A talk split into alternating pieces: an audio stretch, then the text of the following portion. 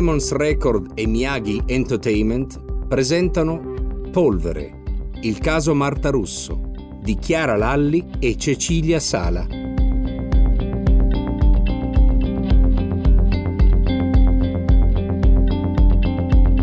Puntata 6 Memoria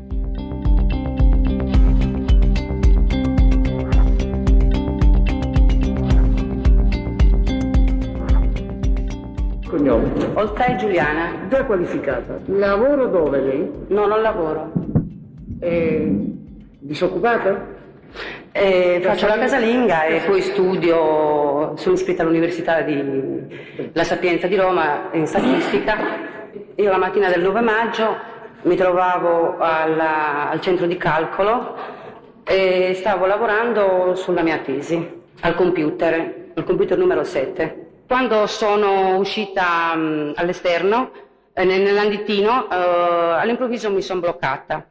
C'erano due persone, una era di fronte frontalmente a me e l'altra era di spalle. E io li ho visti in una- un atteggiamento un po' eh, concitato, eh, soprattutto quello che stava di fronte a me, gesticolava con le mani. Lì mh, ho chiesto cosa è successo.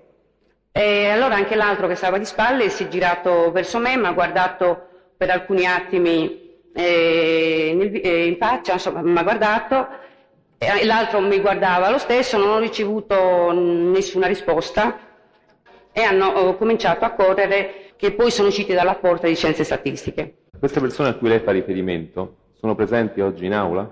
Sì, io Scattone eh, lo vedo là e Ferraro eh, sta là, che mi sta guardando e lo so. Io non l'ho mai vista questa signora. La prima volta che Giuliana Olzai fa questo racconto è il 9 luglio. Per la credibilità degli imputati è un duro colpo. Olzai è la terza testimone chiave della nostra storia. È una studentessa fuori corso di 44 anni.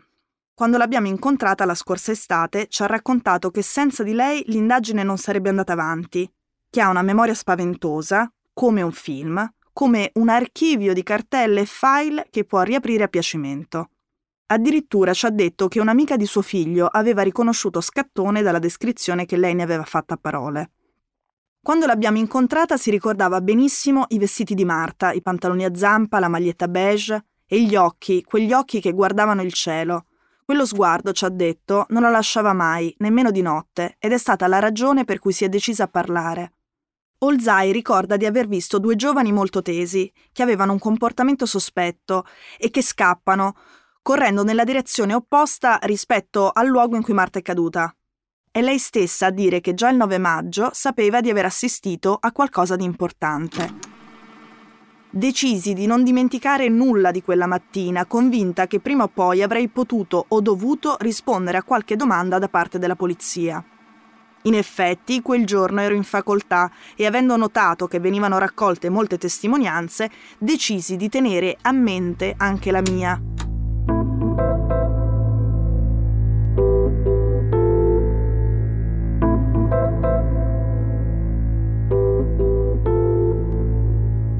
Sono passati due mesi esatti dal 9 maggio, il giorno dello sparo, e tre settimane dall'arresto di Scattone e Ferraro. Le televisioni e i giornali hanno mostrato molte volte le loro facce con la didascalia Gli assassini di Marta. Per tutti, ormai, sono colpevoli. Sono in carcere per questo. Anche Olzai, come lei stessa ha raccontato, li riconosce proprio guardando il telegiornale di domenica 15 giugno. Una persona eh, che poi ho riconosciuto eh, come eh, Giovanni Scattone dalle fotografie che sono eh, uscite in televisione domenica eh, 15, ma- 15 maggio, l'ho riconosciuto eh, come appunto... 10 maggio, sicura? Eh, mi scusi, 15 giugno. Sì. Eh, 15 giugno, insomma domenica, era, era domenica. Per capire bene il racconto di Olzai dobbiamo descrivere i luoghi. Il centro calcolo fa parte della facoltà di statistica, che si trova nello stesso edificio dove c'è filosofia del diritto, ma al piano inferiore. Nella città universitaria molti palazzi si intrecciano e condividono corridoi e scale. L'Istituto di Filosofia del Diritto fa parte dell'edificio di statistica, ma è anche collegato a giurisprudenza tramite un corridoio che sovrasta una specie di tunnel. Uno degli ingressi di statistica fa angolo con il vialetto dove camminavano Marta e Yolanda. Le due ragazze venivano avanti lasciandosi alle spalle il tunnel e si dirigevano verso quell'ingresso. Adesso possiamo tornare al racconto di questa nuova testimone, che dice di aver visto Scattone e Ferrari in università la mattina del 9 maggio. Mentre lei vuole scoprire cosa è successo, Scattone e Ferraro si allontanano in direzione opposta. Olzai chiede loro se sanno cosa è accaduto, ma non le rispondono e iniziano a correre. È una testimonianza molto importante per l'accusa. Ferraro, infatti, ha detto di non essere proprio andato all'università quel giorno e Scattone non ha certo fatto presente che è corso via agitato poco dopo lo sparo. Quando decide di parlare, Olzai non va direttamente alla procura, ma rilascia un'intervista al manifesto dove c'è un giornalista che conosce. Chiede di rimanere anonima. Dopo l'intervista il giornalista la invita ad andare a parlare con la polizia. Ricapitoliamo. Il 9 luglio Olzai si fa intervistare dal manifesto, poi il giornalista l'accompagna in procura. Olzai racconta ai poliziotti quello che ha visto il 9 maggio. Finita la sua deposizione, i magistrati e i poliziotti si raccomandano. Nessuno deve sapere quello che ci ha detto, sono informazioni riservate, l'intera indagine potrebbe essere danneggiata se fossero rese pubbliche. Ma sono le 9.30 di sera, il giornale, con l'intervista a Olzai, è già andato in stampa.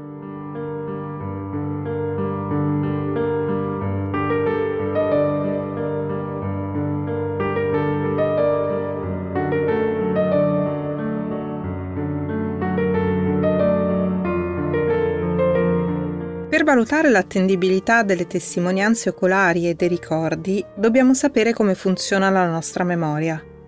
Come ci ha detto per Giorgio Strata, lo abbiamo già ascoltato parlando di Lipari, cioè del caso più eclatante di testimonianza inaffidabile, la memoria da sola non vale niente. Sappiamo da tempo che la nostra memoria è in gran parte inaffidabile. Tra gli esperimenti più famosi vi è quello nel quale a due gruppi di persone si presentano fotografie di una scena di una spiaggia affollata di bagnanti. Nella fotografia presentata ad un gruppo vi era un salvagente, mentre nella foto presentata all'altro gruppo il salvagente mancava. Quando interrogati se nella foto vi era un salvagente, ambedue i gruppi rispondevano con la stessa frequenza che vi era il salvagente. Questo è uno dei tanti esempi che dimostrano come non possiamo fare completo affidamento a quanto ci sembra di ricordare.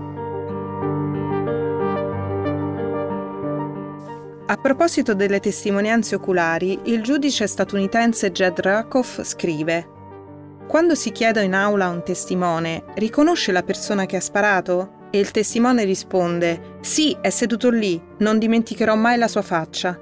È un momento cruciale. Gli crediamo, siamo convinti e spesso ci basta per considerarlo colpevole. Però il testimone oculare spesso si sbaglia e le identificazioni erronee dei testimoni oculari sono la principale causa degli errori giudiziari. Nel 70% di oltre 360 casi che l'Innocence Project ha riesaminato, l'analisi del DNA ha dimostrato che i colpevoli, riconosciuti dai testimoni, erano innocenti. Sono moltissime le persone che oggi sappiamo essere innocenti grazie all'analisi del DNA.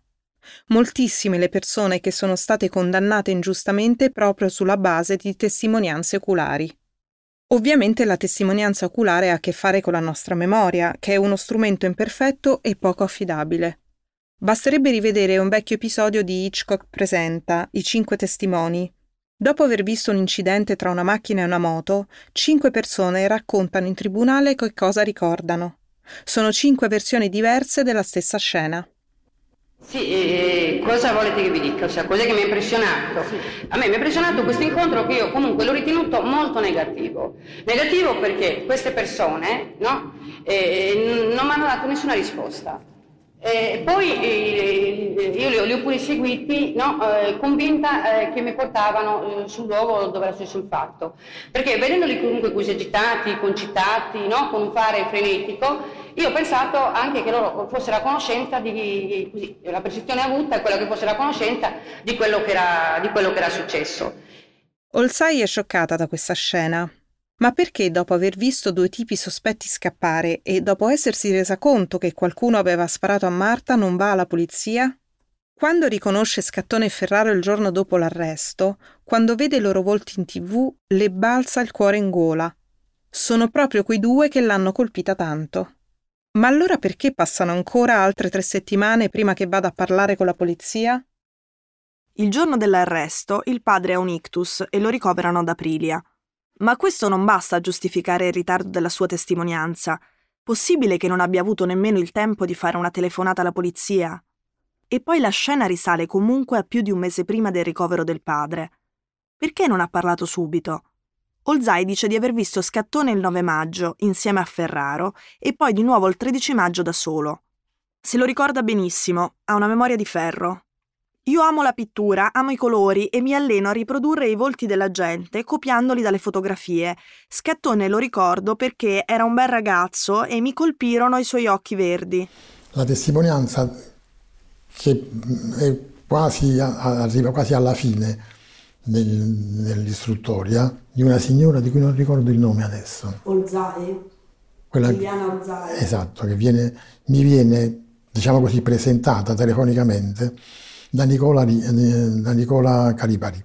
Nicola all'epoca era dirigente della Criminal Pol Lazio, precedentemente aveva fatto la sua carriera nella squadra mobile, eccetera, e mi dice che c'è questa signora che lui aveva conosciuto a suo tempo per ragioni indagine, diciamo così, che si fidava molto di lui e che gli aveva fatto questa telefonata per raccontargli che quando aveva visto al telegiornale, gli era data l'occasione di vedere al telegiornale i volti dei due arrestati, si era ricordata di averli visti quel famoso giorno e perché questo era rimasto fissato nella sua mente, perché al colpo di pistola, mentre tutti uscivano dalla sede spaventati, incuriositi a seconda dei, delle pulsioni psicologiche di ciascuno che si trova in un accadimento di questo genere, questi due seguivano senso la corrente contraria. E più che questo era rimasto impresso. Testimonianza assolutamente straordinaria. Sentì soltanto, diciamo così, l'esigenza morale di dover raccontare la sensazione che aveva avuto nel momento in cui aveva visto questi due in televisione. E la persona delle istituzioni della quale lei si fidava per fatti pregressi era Nicola Calipari, buonanima, e Nicola mi chiamò per avvertirmi. E io gli dissi, ma siamo sicuri che questa... E lui mi disse, dottore, non si preoccupi, questa è una persona assolutamente fidata dal punto di vista di ciò che può raccontare. Calipari è un famoso dirigente della polizia e agente segreto italiano, ucciso nel 2005 in Iraq dove era in missione per salvare la giornalista del manifesto Giuliana Sgrena. Olzai lo conosce per via di altre indagini, altri processi precedenti in cui lei ha collaborato con la polizia. Il PM Ormanni dice che Olzai conosceva già Calipari e che per Calipari lei è una assolutamente fidata. Questa, infatti, non è l'unica volta in cui Giuliana Olzai ha a che fare con le forze dell'ordine.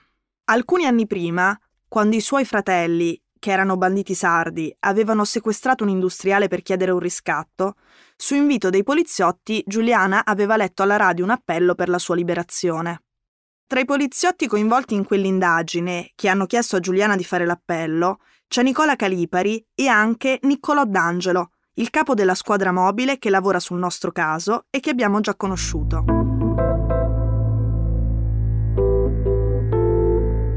Che frequentasse la polizia, Giuliana Olzai l'ha detto anche a noi quando l'abbiamo incontrata ci ha raccontato che suo suocero era l'autista del questore di Lecce, quando lei e il marito abitavano lì, e che per lui erano praticamente di famiglia.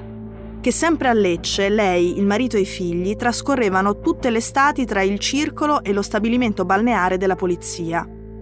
Una confidenza con la polizia che la difesa ha considerato eccessiva. Gli avvocati avevano addirittura parlato di una operazione Olzai, intendevano dire che la testimonianza di Giuliana Olzai fosse stata sollecitata dagli inquirenti, perché in quel momento le testimonianze di Lipari e Alletto sembravano un po' traballanti e serviva qualcosa di forte per ottenere il rinvio a giudizio, cioè per portare Scattone e Ferraro a processo.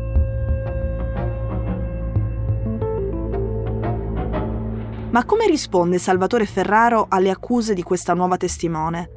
Lo abbiamo chiesto a lui.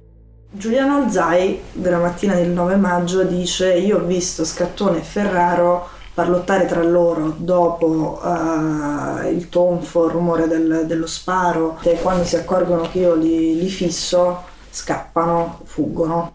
Beh, è un racconto agghiacciante e surreale. Innanzitutto Giuliano Alzai fa questa dichiarazione ben 60 giorni dopo il, il fatto. Dice, sostiene l'ho visti perché mi hanno fatto una brutta impressione e queste dichiarazioni sulle brutte impressioni non si capisce poi quale fosse la brutta impressione perché l'ho visti agitati perché così ma poi quello che conta è il tipo di descrizione completamente sbagliata. Per esempio, descrive me molto più alto di Giovanni ed è l'esatto contrario. Giovanni descrive me in, eh, vestito in diversissimi modi. Tra parentesi, poi con nostri, eh, le nostre persone esibite già televisivamente come colpevoli.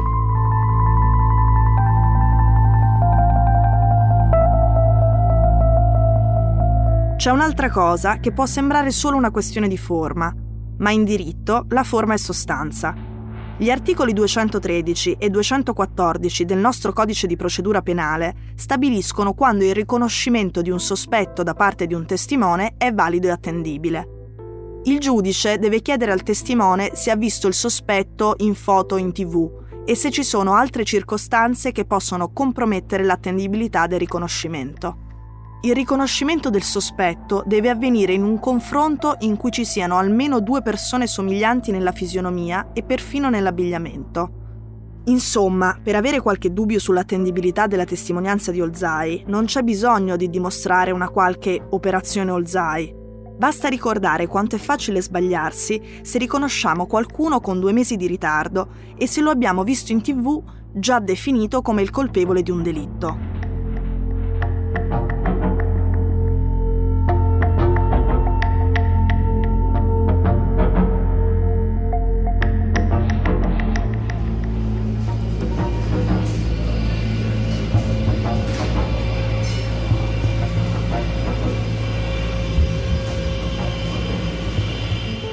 L'8 agosto Maria Chiara Lipari è all'aeroporto di Fiumicino. Sta per prendere un aereo e per andare in vacanza. Ma prima del volo va al commissariato dell'aeroporto e ai poliziotti dice per la prima volta era Giovanni Scattone l'altro uomo presente in aula 6 ed era affacciato alla finestra quando hanno sparato a Marta. Fino a quel momento Lipari non aveva mai individuato Scattone come uno dei presenti in quella stanza. Non aveva neanche mai detto che erano due le persone alla finestra. Lo fa ora, quasi due mesi dopo l'arresto di Scattone e a tre mesi da quando avrebbe visto questa scena. Quindi sia Lipari sia Olsai riconoscono Scattone soltanto quando è già stato arrestato. Oltre a fare quel nome, Maria Chiara Lipari vuole aggiungere nuovi particolari, di cui soltanto adesso avrebbe recuperato il ricordo, e spiega. Riflettendo e cercando di ricordare fatti di cui il 9 maggio non avevo percepito la gravità e il senso complessivo, sono arrivata a rammentare con certezza altri particolari. Il 9 maggio scorso, poco prima di entrare nella stanza numero 6, mentre percorrevo il corridoio, ho sentito un rumore sordo, un tonfo. Insomma, solo oggi, dopo tre mesi, Lipari ricorda di aver sentito il rumore di uno sparo. All'epoca dei fatti, invece, diceva di non essersi accorta di nulla, almeno finché a casa non aveva visto il telegiornale. Poi continua. Altra immagine che adesso ricordo con precisione è la figura di Salvatore Ferraro. Ho focalizzato l'espressione del suo volto e che appena sono entrata era rivolto verso di me e appena mi ha visto si è voltato di scatto verso la finestra. Era pallido è uscito dalla stanza ho avuto l'impressione che non uscisse soltanto la persona che mi ha salutato, ma due persone. Di questo ora sono certa. Voglio precisare che durante i colloqui con gli investigatori avevo già fatto cenno al ricordo di Ferraro, ma non avevo ancora questa certezza assoluta che comunque ho quasi subito acquistato. Tanto è vero che anche in una telefonata con mio padre gli ho detto che ricordavo la presenza di Ferraro.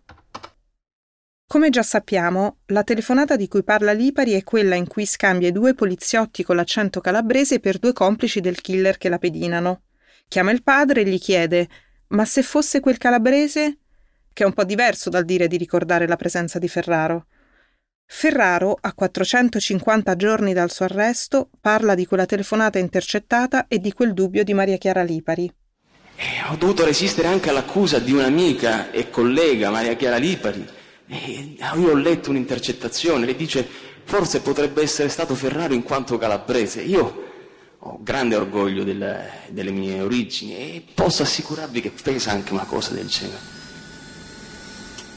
Quando Lipari si ferma al commissariato di Fiumicino, poco prima di mettersi in fila al gate per partire, dice anche Escludo che questa mia nuova deposizione possa essere stata influenzata dalla conoscenza di nuovi particolari delle indagini acquisite dalla lettura dei mass media.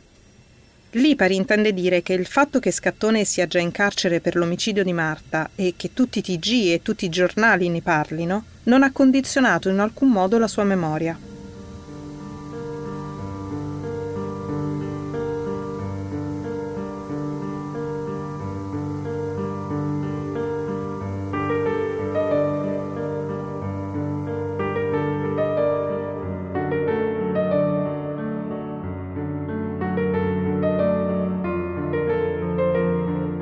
Per entrambi i riconoscimenti vale quello che hanno detto il neuroscienziato Strata e il giudice Rakoff a proposito della fragilità della memoria e quindi delle testimonianze oculari. Ripetiamolo. La testimonianza oculare è la principale causa degli errori giudiziari. Nell'esempio del giudice addirittura il 70% dei 360 casi di condanne ingiuste. Non è una novità, non è qualcosa che abbiamo scoperto in questi ultimi mesi. Nel 1981 Quark trasmette un servizio sulla scarsa affidabilità della testimonianza oculare. Vediamo un filmato di un'aggressione. C'è un uomo che accoltella un altro uomo. Subito dopo, ai testimoni oculari di questa scena vengono mostrate alcune foto. L'assassino può essere tra quei volti. Su otto testimoni, sei affermano di aver riconosciuto il colpevole. È così? Non abbiamo bisogno di sapere quale foto hanno scelto per rispondere a questa domanda, perché è impossibile che abbiano riconosciuto il colpevole. Nel filmato l'aggressore è sempre di spalle. Non vediamo mai il suo volto. Eppure, sei di loro gli hanno creato un volto e si sono detti certi di identificarlo. Lo psicologo che ha condotto l'esperimento commenta. Il testimone oculare di un crimine è fondamentalmente onesto. Cercando di essere onesto, finisce per essere troppo onesto e troppo completo, più completo di quanto i suoi ricordi non gli consentano. Osservando attentamente il filmato, ci accorgiamo che l'assassino non lo si vede mai in faccia. Ma nessuno dei nostri otto testimoni ha notato questo fondamentale particolare. Perché? Perché il nostro cervello non sopporta il vuoto. Così spiega Scott Fraser, uno psicologo forense esperto nella fallibilità della memoria. We know that eyewitness identifications are fallible. The other comes from an interesting aspect of human memory that's related to various brain functions, but I can sum up for the sake of brevity here in a simple line. The brain abhors a vacuum. I testimoni spesso sbagliano e questo ha a che fare con il funzionamento del nostro cervello e che si può così sintetizzare. Il cervello non sopporta il vuoto. Quello che ci ha colpito dell'esempio usato da Fraser è che ci sono molti dettagli simili a quelli del nostro caso. Manca l'arma del delitto, non ci sono altre prove oggettive, ma soltanto testimonianze oculari. E anche lì l'uomo in prigione si è sempre detto innocente. Per capire la fragilità della nostra memoria basta poi fare un esperimento. Ho fatto una foto di un bar dove io e Cecilia siamo andate dopo aver incontrato il SAI. Ci siamo rimaste almeno un'ora e al tavolino accanto al nostro c'erano tre persone. Uno di loro ci ha chiesto l'accendino. Dopo qualche giorno ho chiesto a Cecilia che cosa ricordava, quanti erano quelli seduti accanto a noi, come erano vestiti, di che colore avevano i capelli. Allora erano tre e um, c'è uno che me lo ricordo meglio perché mi aveva chiesto l'accendino e, ehm, e aveva una, una, maglietta bianca, i capelli castani o, o neri e, e poi c'erano due maschi e una donna. Allora erano tre e quello che ti ha chiesto l'accendino però non aveva una maglietta bianca ma aveva una camicia celestina e non c'era nessuna donna.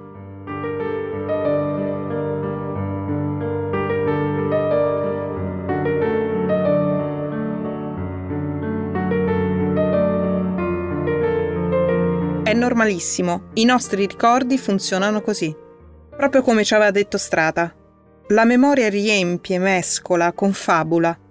E come aveva scritto nel parere sull'attendibilità dei ricordi di Lipari, il ricordare improvvisamente attraverso lampi è comune nella cultura della psicanalisi.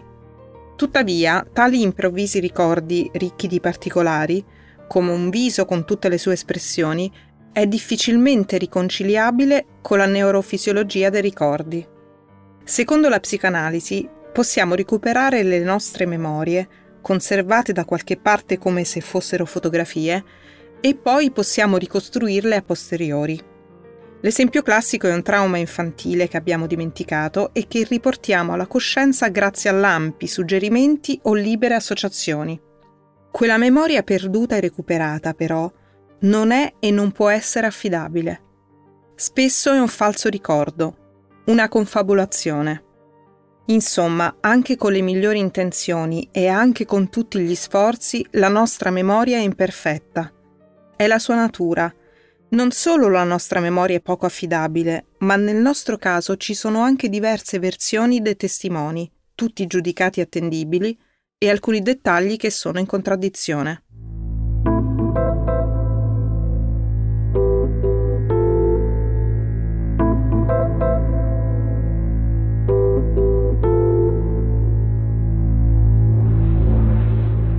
Maria Chiara Lipari e Gabriella Alletto dicono due cose diverse sul numero e sulla posizione delle persone nell'aula 6.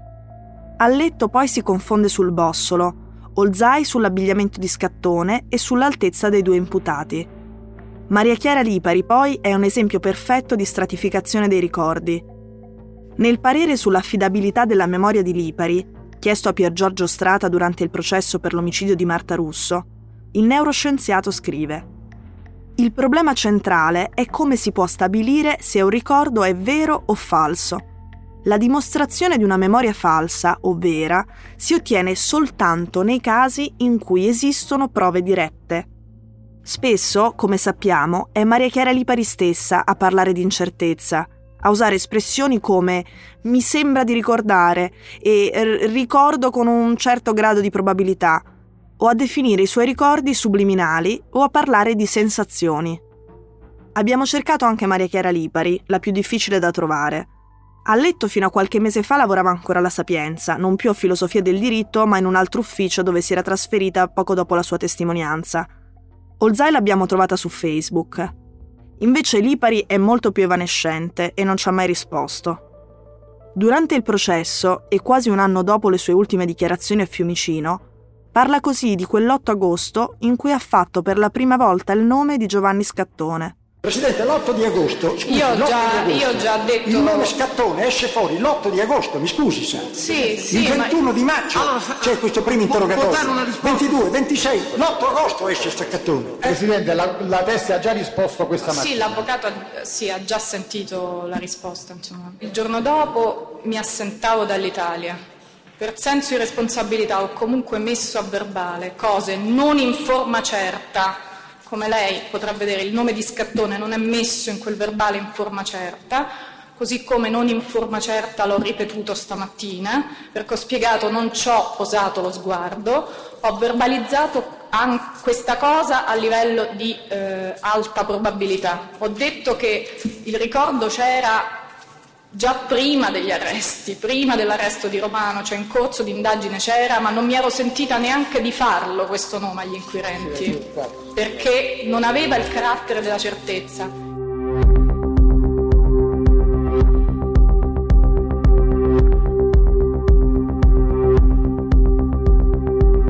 Avete ascoltato Polvere, il caso Marta Russo di Chiara Lalli e Cecilia Sala una produzione Emons Record e Miyagi Entertainment.